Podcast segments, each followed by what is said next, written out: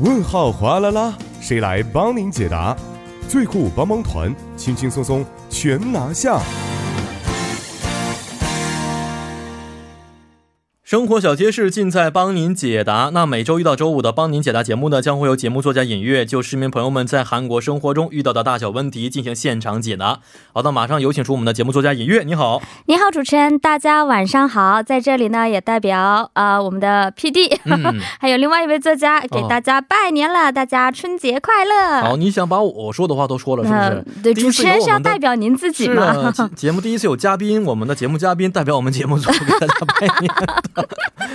啊，但是抢一下镜。是，但是也是属于我们的心里话，是吧？是是是节目组确实希望大家能够春节快乐、啊。对对对，先抢一下话，到时候主持人会有更加隆重的这个拜年贺明天的话，演词。员可能就跟我们就见不到了，暂时告别两天，是不是？是我作为这个消失一段时间，嗯是大家不要想我。好的。好，那说一下今天我们要回答的问题是什么样的呢？好的，因为正值这个我们说这个年前嘛，应该有不少人就是返乡过节，嗯所以我们今天这个问题呢，也跟这个返乡过节有关哈。嗯我们一起来听一下问题。节目组你好，因为我老公是位釜山人哈，明天就要和老公去这个公婆家了，想着远距离的驾驶外加堵车，这个心里难免会不安起来。所以呢，像这些春节安全驾驶的小贴士，能不能拜托节目组再和我们分享一下？哦，嗯也是一个非常实用的这么一个问题啊。是。的，对，那其实啊，这个相比于中秋节呢，春节有的时候啊，回家的时候路途啊更加困难一些，因为天冷路滑，是不是？没错以前嗯我们也简单的说过黑冰的情况啊。是。是这个黑冰能不能给我们再解释一下呢？是对，就像这个主持人提到的，就是说这个中秋节虽然说也很堵，嗯，但是这个春节堵的另外一个原因，或者说存在的安全隐患，另外一个原因就是刚刚提到的这个黑冰嘛。是黑冰就是说，我们这个夜间的时候行驶的时候，有的时候这个路面突然温度降到零度之下，嗯它会形成一个这个透明冰块覆盖道路结冰的这样的一个情况。哦，但是因为它是透明的嘛，我们的马路又是这个灰黑色的，嗯。所以就是和这个颜色融为，就是看不清这个颜色，哦。就变成黑冰了。所以这个时候呢，也特别提醒这个我们开车的朋友们，嗯，哎，我们春节回家的时候，特别是比较拥堵的凌晨，嗯，或者说这个深夜段，有的时候想早点出发嘛。哦，这种时候一定要格外的小心没，错。尤其在一些这个隧道的进出口径，包括一些桥梁的上方，还有这个如果要是往海边走的话，会有河边这种情况。嗯嗯，这些地方呢，都会比我们市区的道路的温度要低五度左右。哦，对，所以就是这个安全的隐患会更多一些。是，对，所以在这几个路段这个行驶的时候呢，一定要明确好我们这个道路的这些标志牌儿。嗯，还有一些确保它的安全时速。当然，我记得我们之前也跟听众朋友分享过，我们如果更新最新的导航仪的话，嗯它是有这个黑冰提示的，哦，所以不妨出发前把自己的导航仪也更新一下。是对，是啊，这个很有必要啊。嗯嗯。嗯、今天开场的时候，简单的提醒了一下大家，这个春节期间呢，道路的交通事故也是多发的一个时期，是是不是？对，嗯、但是除了这个疲劳驾驶之外啊，构成多发交通事故的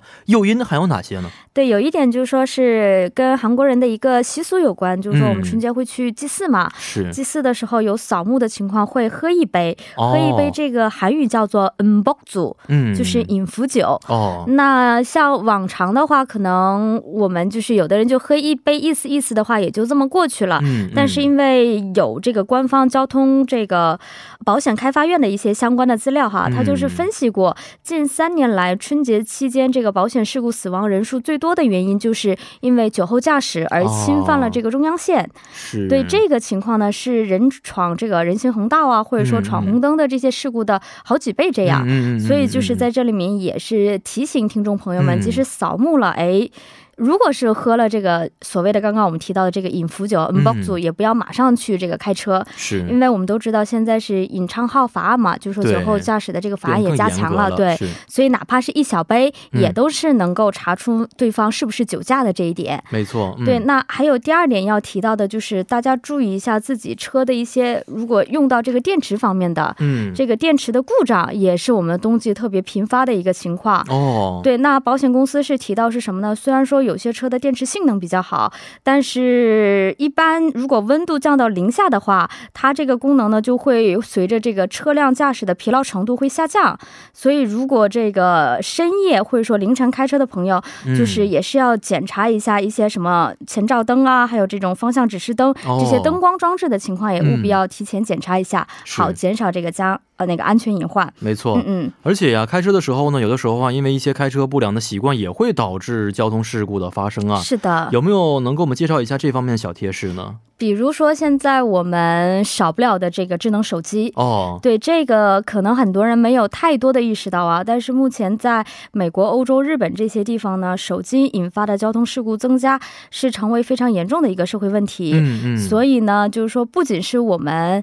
本身就是个人开车的，然后包括我们同乘者也是需要承担这个责任的。嗯，所以就是说，如果我们需要用到手机看路啊这样的情况，最好让您的同乘者去承担这个责任，让他拿着这个智能手机去帮你这个指引，不要自己就是。全都又戴着耳机，这样就也是很容易出现这个是是是对这个交通隐患。嗯，那么第二点就是还有一点就是说，我们冬天开车的话，少不了车里面会开空调。嗯，这个空调开的时间过长了，也会增加我们疲劳驾驶的一个非常重要的原因。对对对对对。所以这边官方是建议呢，我们每一个小时呢，最起码要有一次的这种换通风的时候。嗯。然后尽量开车的话，如果觉得疲乏的话，每两个小时休息十分钟，是也是会缓解这个疲劳驾。驾驶的一个非常重要的一个缓解方法。嗯，我的窗户可以稍微开个小缝，是吧？对对对，开个小缝也可以。对，因为有的人可能如果车里面有孩子啊，或者是这个女性的话，可能对对对会怕感冒啊这种情况，可能就是把这个窗户密封的情况会比较多一点。嗯嗯，对，这个时候也是要考虑到我们车内的空气循环，还是尽量稍微换一下气是比较好的。是的，那如果发生交通事故，应该怎么去处理呢？对，因为我们在路上出现的交通事故呢，多是双方哈，双方的一个过失，所以发生交通事故的话，是先要。这个用智能手机拍摄下现场之后呢，立即转移到一个安全的地带，不要就是待在原地。那如果对，如果发生待在原地之后发生大型事故的话，那么这个本人就要承担百分百的这个过失。哦，那这个是不仅要承担民事责任，还是要承担刑事责任的。嗯，所以这一点大家要留意好，就是拍照获取现场之后，马上这个转移到安全的这个地带。嗯嗯嗯嗯，是的。好，也希望大家能够在春节期间的安全行驶啊。好，今天非常感谢尹月，咱们年后再见了。好的，我们。年后再见。嗯，年后再见。那同时呢，再跟您说一条关于首尔市的文化消息啊，就是北村的文化中心呢将会举行迎新春特别的活动。北村文化中心呢和北村书斋将开展丰富多彩的迎新春体验活动。嗯，在寂静的寒屋中呢，迎接新的一年，并且去祈福。时间是在一月二十五号星期六的上午十点半到下午的四点半为止。地址呢就是位于首尔中路区的北村文化中心。嗯，咨询电话为零二七四幺幺零三三零二七四幺幺零三三。那明天呢是二十四号啊，也是我们假期的第一天，也代表着鼠年春节是正式到来了。嗯，在二十四号、二十五号呢，我们节目组会为您准备的是丰富多彩的新春特辑节目，请大家一定要收听我们的节目。